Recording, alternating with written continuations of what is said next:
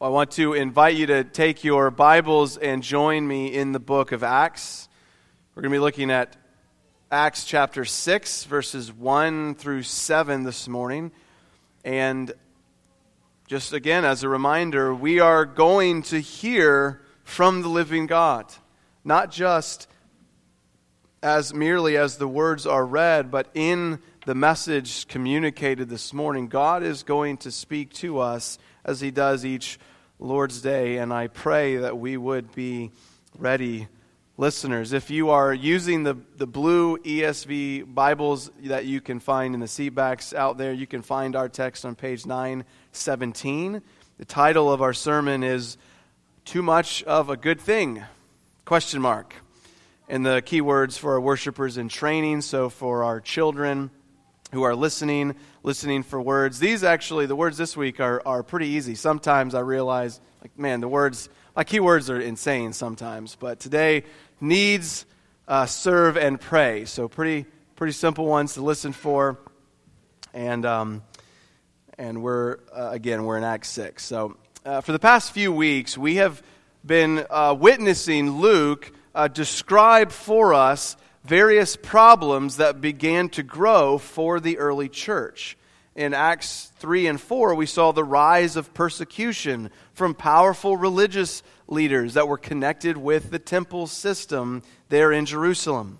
In the opening verses of chapter 5, we saw problems develop from within the church as two communing members lied to God and instantly died as a result. And it produced great fear among uh, among the people. And yet, God continued to um, bless his church there, but there were problems. And then, as we got on into the end of chapter 5, last week we saw uh, from Luke's hand further increase in the persecution against the church. Um, in Acts uh, 4, Peter and John were arrested. In Acts 5, all of the apostles were arrested and then beaten and charged once more to stop speaking in Jesus' name. They were told, You have filled Jerusalem with this teaching, and you want to bring this man's blood upon us. And so they were beaten and let go. And yet, as I just mentioned a moment ago, in all of this, over and over and over again, we see this refrain or something similar to it. Many of those who heard the word believed and the number of the men in 4 4 or disciples or believers grew, it increased. Right? In 514, more than ever, believers were added to the church, to added to the Lord, multitudes of both men and women. Even after the arrest and beating of the apostles, what we find in our text this morning, it says in verse 1 Now in these days, the disciples were increasing in number. And at the end of our passage, in verse 7, after the events described here, we see that the Word of God continues to multiply, as did the number of disciples, to include even many of the priests. Jesus had commanded his apostles to spread his fame unto the ends of the earth. They were to begin in Jerusalem, and he was equipping them for that very thing. At this point, it's likely, at this point in Acts 6, that the numbers of the disciples were perhaps too large to even calculate. We're told that in 4, Acts 4 4, there were 5,000 men. And since then, three times since then, Luke tells us that the number has grown greatly, has grown more than ever in chapter 5, multiplied greatly in chapter 6. And it's important that we note this because of what God is about to do next in the life of the church, which, Lord willing, we will consider next week in a lengthy passage um, going all the way to Acts chapter 8. The Jerusalem centered nature of the early church's ministry is about to be blown wide open. And we're going to see that, Lord willing, as I said, with the, the ministry, the arrest, and the execution of one of the men that actually is appointed to ministry here in Acts chapter 6. But today, we need to concentrate on the passage before us, and this is what I want you to see. one thing from Acts chapter 6 God meets the needs of his people. Let me read the first seven verses of Acts 6. Now, in these days, when the disciples were increasing in number, a complaint by the Hellenists arose against the Hebrews because their widows were being neglected in the daily distribution. And the twelve summoned the full number of the disciples and said, It's not right that we should give up preaching the word of God to serve tables. Therefore, brothers, pick out from among you seven men of good repute, full of the Spirit and of wisdom, whom we will appoint to this duty. And we will devote ourselves to prayer and to the ministry of the word. And what they said pleased the whole gathering, and they chose Stephen, a man full of faith and of the Holy Spirit, and Philip, and Prochorus, and Nicanor, and Timon, and Parmenas, and Nicholas, a proselyte of Antioch. These they set before the apostles, and they prayed and laid their hands on them. And the word of God continued to increase, and the number of the disciples multiplied greatly in Jerusalem, and a great many of the priests became obedient to the faith.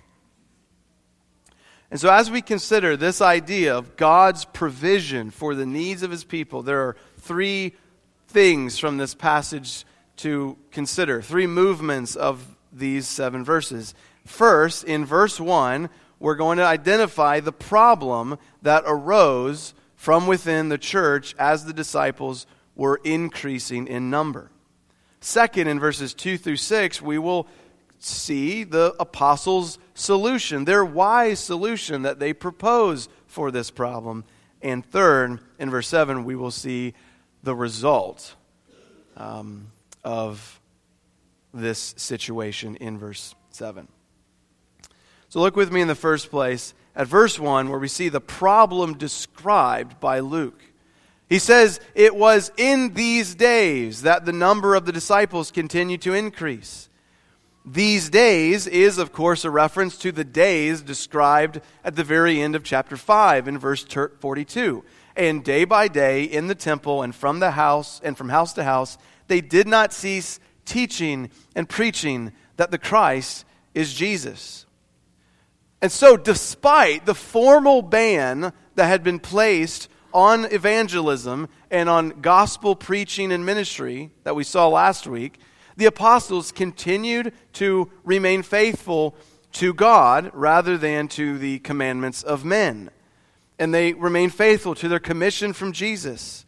And the result was that, well, the disciples, those following Jesus, increased. And of course, at a glance, this is a wonderful thing. However, um,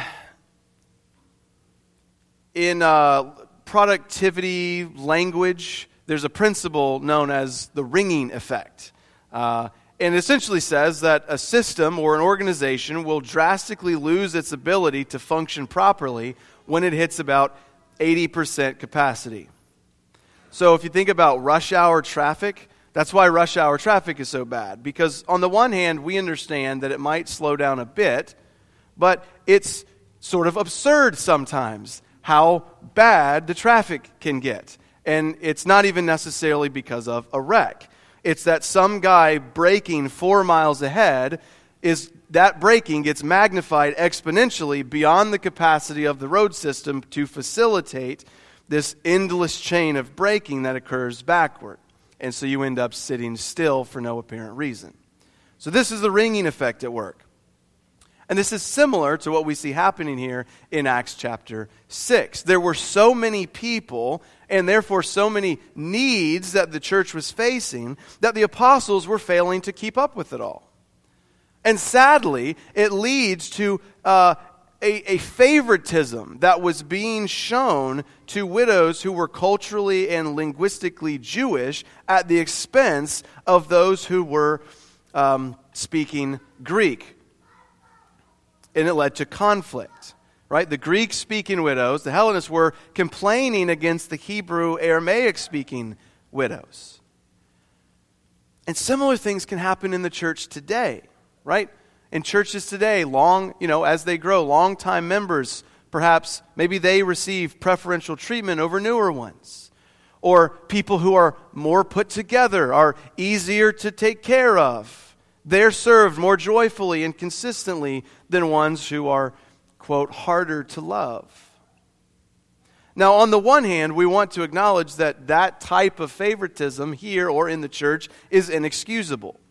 But on the other hand, we do recognize that it is a fact of life that in a fallen world, in a finite world, that pastors have limits, elders have limits, that churches have limits.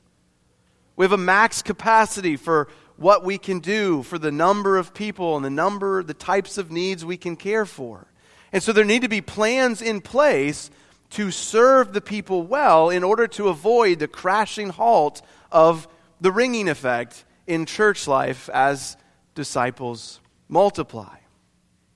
So that's the problem that began to grow in the church in its early days. The disciples uh, were, were multiplying, the number of disciples was growing so rapidly that it, it led to difficult choices that had to be made about who's being cared for and not. And so it led to um, a temptation to, of the church to neglect the Greek speaking widows in favor of those who were more culturally the Jewish ones. Now, we see this, um, this uh, struggle between uh, Jew and, uh, and Hel- the Hellenized world grow in Acts as when we get from 8 on as the, the gospel moves out of Jerusalem. Um, so the point here isn't necessarily to, to really hammer on the, a Jew Gentile issue here, but it's, it's to see that the church had needs, and because of that, there was uh, a, a need for a plan to be in place to take care of them. And so let's look then in the second place at verses 2 through 6, where we see the apostles, their, their proposed solution to this issue and the church's response.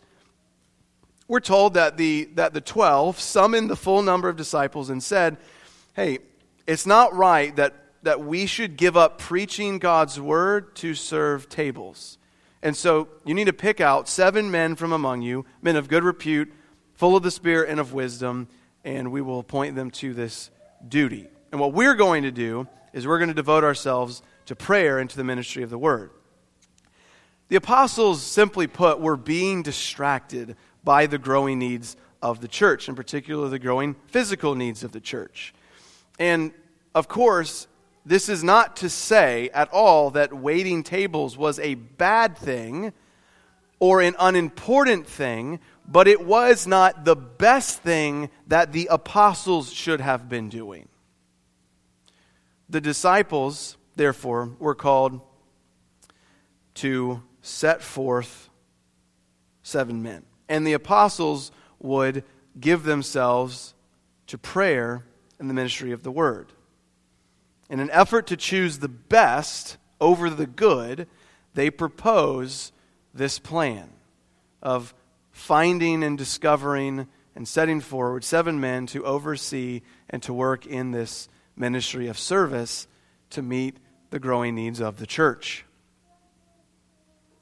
And so here we see what many have understood to be the introduction of two offices within the church elders and deacons. Now, it's true and important to note that apostles aren't elders, strictly speaking, and these seven men aren't deacons, strictly speaking. But they do both function as those types of things in a way, right? Apostles are the forerunners of church elders, and the seven are forerunners of deacons. And they help us to understand the nature of each of these respective offices and their job roles. Elders are called to devote themselves to prayer and to the ministry of the word. Another way to put it is that elders are called to focus primarily, though not exclusively, on the spiritual needs of God's people. Deacons, whose forerunners are appointed here in Acts 6 to oversee the waiting of tables, are therefore called to devote themselves to the physical needs of God's people. Here's how one author describes the relationship between elders and deacons Deacons exist so the Word of God can be preached without distraction. They exist to magnify the Word. Deacons serve people's physical needs so that preachers can help meet their eternal needs through the preaching of the Word. Since deacons hold an office that is meant to facilitate the preaching of the Word, deacons should be diligent students of the Word themselves. So, deacons are despite a common misconception, they are not just guys who are handy with a wrench. Deacon is a spiritual office that exists that exists to magnify the word of God. And I think it's it's worth noting here just as we think about ourselves as people we are body and soul. The early church, by the wisdom of God and His Spirit, the apostles realized it was not fitting. They couldn't just say, I'm here to care for your soul, and you need to figure the rest out. And who cares about the rest? It was, you have a soul and you have a body, and you are a soul and you are a body, and both of these things matter and need provision. And so the church works together as we help each other in both of those respects. And so the apostles set some requirements for these men, these seven men that they would appoint to this proto office. They were to be men of good repute, they were to be full of the Holy Spirit, and they were to be full of wisdom. Right? They, they were men of good repute. They had to be known in the community. They had to be recognizable. Their godliness and character and skill set were should have been understood among others, and they, they should have been um, graced with a walk with the Lord that people knew about. They had to be born again, full of the Holy Spirit. They had to be set apart for service unto the Lord. And they had to be full of wisdom. They had to have a practical knowledge to solve problems, particularly problems regarding the care, the physical care of this growing community. You know, to make the, the point about the spiritual nature of the diaconate um, a bit, make this point a bit further. Last summer, we, we looked at 1 Timothy together. And in chapter 3, we saw that deacons were called uh, in terms of their character, uh, it was essentially the same thing as elders. The main difference between a deacon and an elder is that they, uh, the, a deacon is called to hold the mystery of the faith with a clear conscience, meaning that they understand Scripture, they understand doctrine, but they aren't necessarily particularly gifted or proficient in teaching it to others. And so deacons are theological men. These men here, proto deacons, they had to be theological men. They had to understand and grasp the doctrine of Christ. They're simply not expected to be teachers of others in a, any formal sense. They don't exercise the same kind of authority and teaching authority that elders do in managing the household of God but they do support and facilitate the faithful, undistracted preaching of God's word. So the apostles tell the church appoint these men to oversee the work of caring for the physical needs of the people.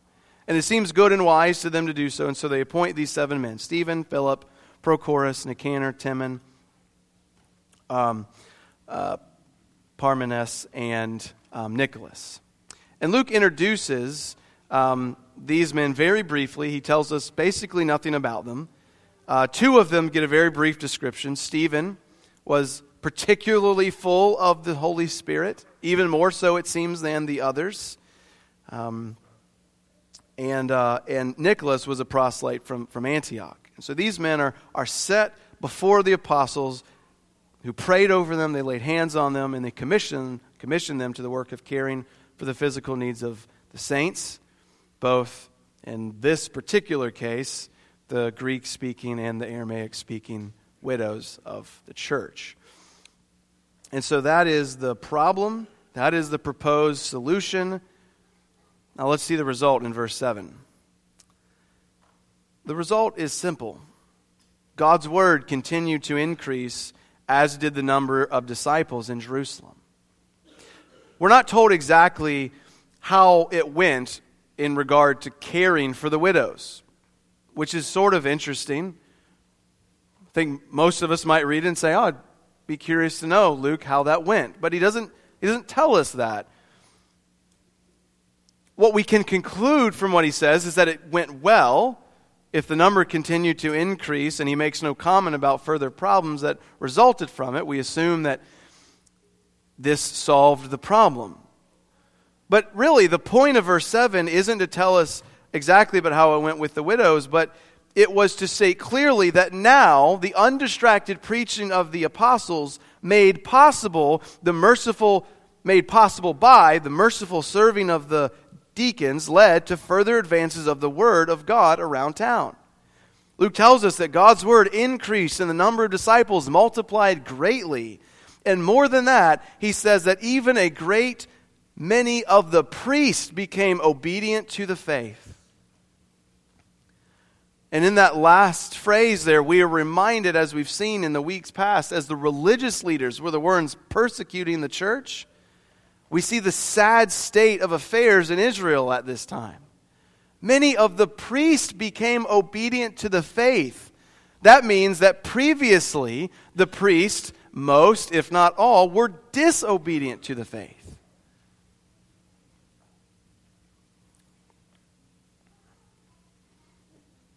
The apostles' proposal here is obviously full of wisdom. Luke indicates no more significant problems that arose from within the church during this time, and he informs us that it was a suitable solution to the growing needs of the church. And it led to the increase of God's word and the multiplication of disciples. But I want to I want to come back to this phrase obedient to the faith for a minute and bring it bring it in here. Are you obedient to the faith? You know, none of us are, are priests of ancient Israel Old Testament temple system, I don't think.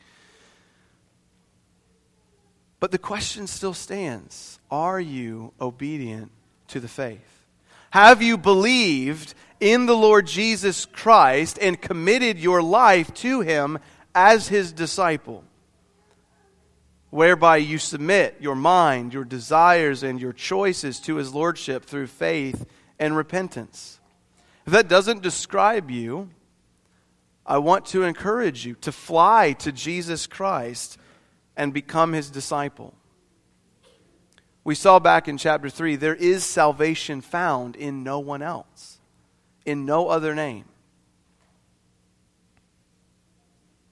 And so I pray that through the preaching of the word, even this very day, God might be pleased to make many who are not obedient to the faith. And as we'll see next week, Lord willing, as I've mentioned, the church is about to face a whole new problem. Right? We've, we've seen some growing problems from within the church, some, you know, some pretty heavy even persecution from outside the church. I mean, they, they beat the disciples after leaving them in prison all night. But things are about to get a whole lot worse in one sense. But I want to note here what we see at the end of, of in verse 7 and what this refrain about God adding to his church. God is preparing his church for the next phase of his kingdom building. They've been growing and gathering and witnessing in Jerusalem, but the time is nearly there for them to take the show on the road. And yet, it is not going to happen at all like they would have imagined. You know, when any type of organization thinks of growth, and I think this includes churches, when churches think of growth and expansion, what usually comes to mind? It's, it's usually some desire and expectation that it's positive, it's enjoyable, it's exciting growth, right? We're bursting at the seams, and so we've got to build a bigger building, or we've got to plant a church, or we've got to do both. And of course, that is exciting. And there, that is, at times, exactly how God's word goes out.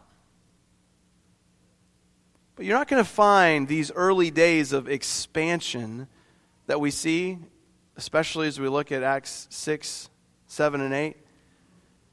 You're not going to find that in any church planting, church growth, vision casting manual.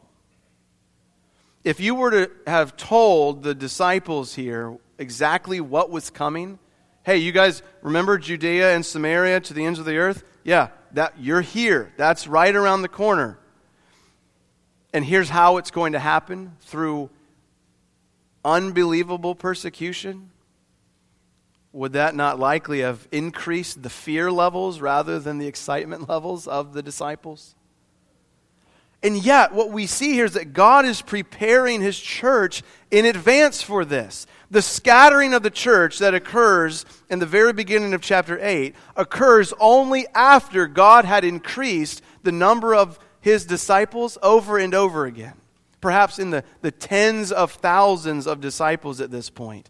And not only had he increased the number of disciples, but he had here in chapter 6 placed appropriate expectations upon church leadership in order for the care of spiritual and physical needs of the people. And the church needed to understand especially as the gospel was about to go to the nations, that this care applied equally to Hebrews and Hellenists. So, how do we make some application of this for ourselves? Well, really, it's sort of simple, I think. You know, we're, we're not bursting at the seams presently here at Redeemer Baptist Church, but our community is growing. People are moving to this area.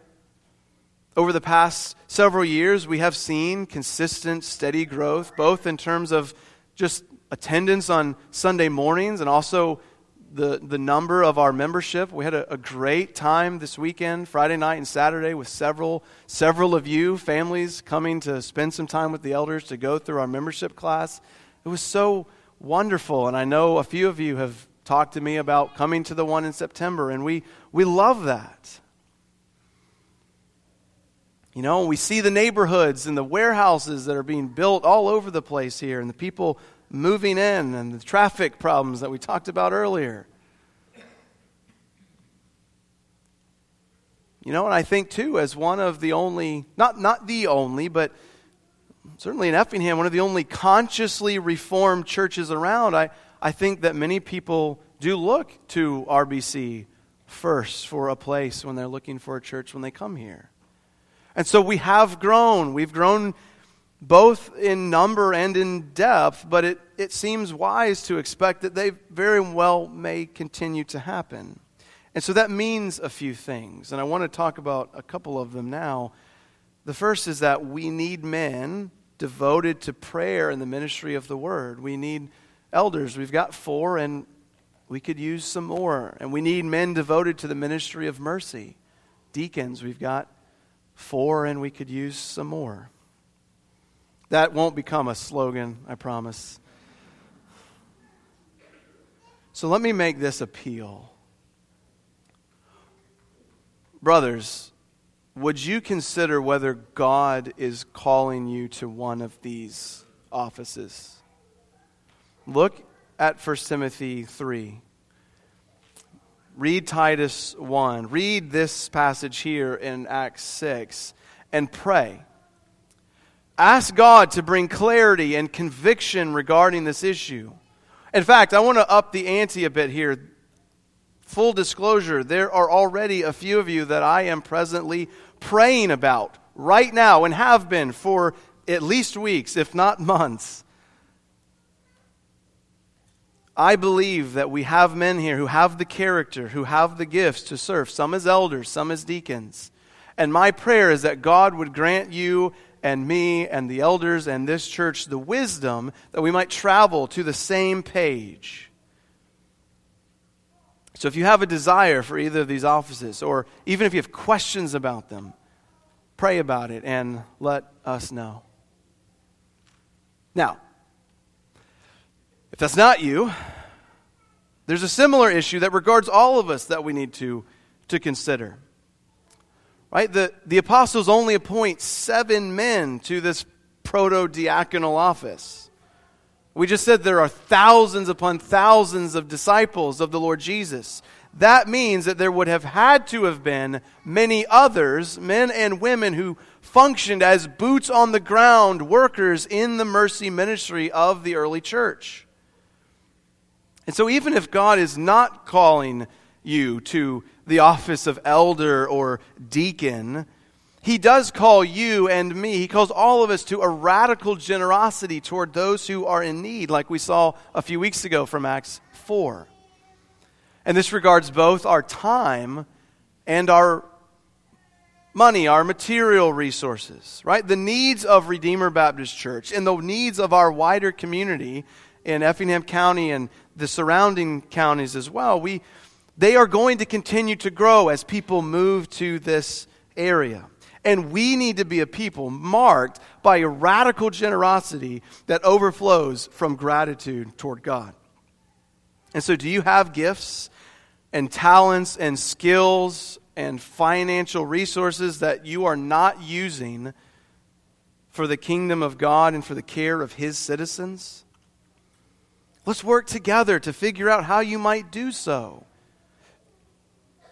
Do you give sacrificially, both of your money and your time? Or do you struggle to maintain a balanced schedule, a balanced budget? And so you can't do those things or you think you can't do those things. Well, I want to encourage you. Let's, let's grow in those areas together and find a way to be truly sacrificial. Excuses only get us so far. But let's give of ourselves, our time, and our possessions. And just to be clear, like, I think we do this well. But the call still remains upon us to, to ask Am I doing these things? And lastly, pray. Pray. You might not have a dime to give, but you can pray. Would you join me in praying that God would raise up servant leaders among us to care for his people, to glorify his name? You know, this past week we had a time of prayer and fasting for this very sermon. And and for everyone who said they were doing it, even those who didn't tell me they were doing it, I'm so grateful for the time we spent together praying for this. And I, I hope to see that to become a more regular part of life here at RBC, that we are praying together regularly. Even if we can't always meet together physically, we can commit to pray. And so as we work through the the summer months here, especially as our needs grow and people tend to move in the summer. And so we'll, we'll see if I'm right or wrong in a few months. But let's pray. Even find a time of weekly prayer and fasting to ask God to provide us with capable, godly, humble servants, elders, and deacons. And um, to be clear as well, we need uh, even not elders and deacons, we need. Uh, women and other members of the church who are servants. And I thank God for each and every one of you who are and pray that we continue to grow in that area. So here's the deal God is working in the world, and He's working here at Redeemer Baptist Church, He's working in our wider community. So the question for us is are we preparing ourselves to be ready for whatever it is God is planning to do among us? Let me close with these words. I sent them out in an email this week, or, or not an email, I just, I think I mentioned it in the Faithlife channel. John Newton, he penned his, hymn, Come, my soul, thy suit prepare. He says, Come, my soul, thy suit prepare. Jesus loves to answer prayer. He himself has bid thee pray. Rise and ask without delay. Thou art coming to a king, large petitions with thee bring. For his grace and power are such, none can ever ask too much. Do you believe that? Do you believe that when you pray, you are coming to a king who loves to answer your prayers? Who has bid you to pray? Whose grace and power are so significant, so strong, so indomitable that there is no such thing as too big a prayer. So let us pray. Let us pray bigger than we have ever thought possible for how God will knit us together, strengthen our hearts, and give us faith to grow and to be a healthy church who loves Christ and loves our neighbors as ourselves. Let us pray, and may God be pleased to do whatever He will with our request.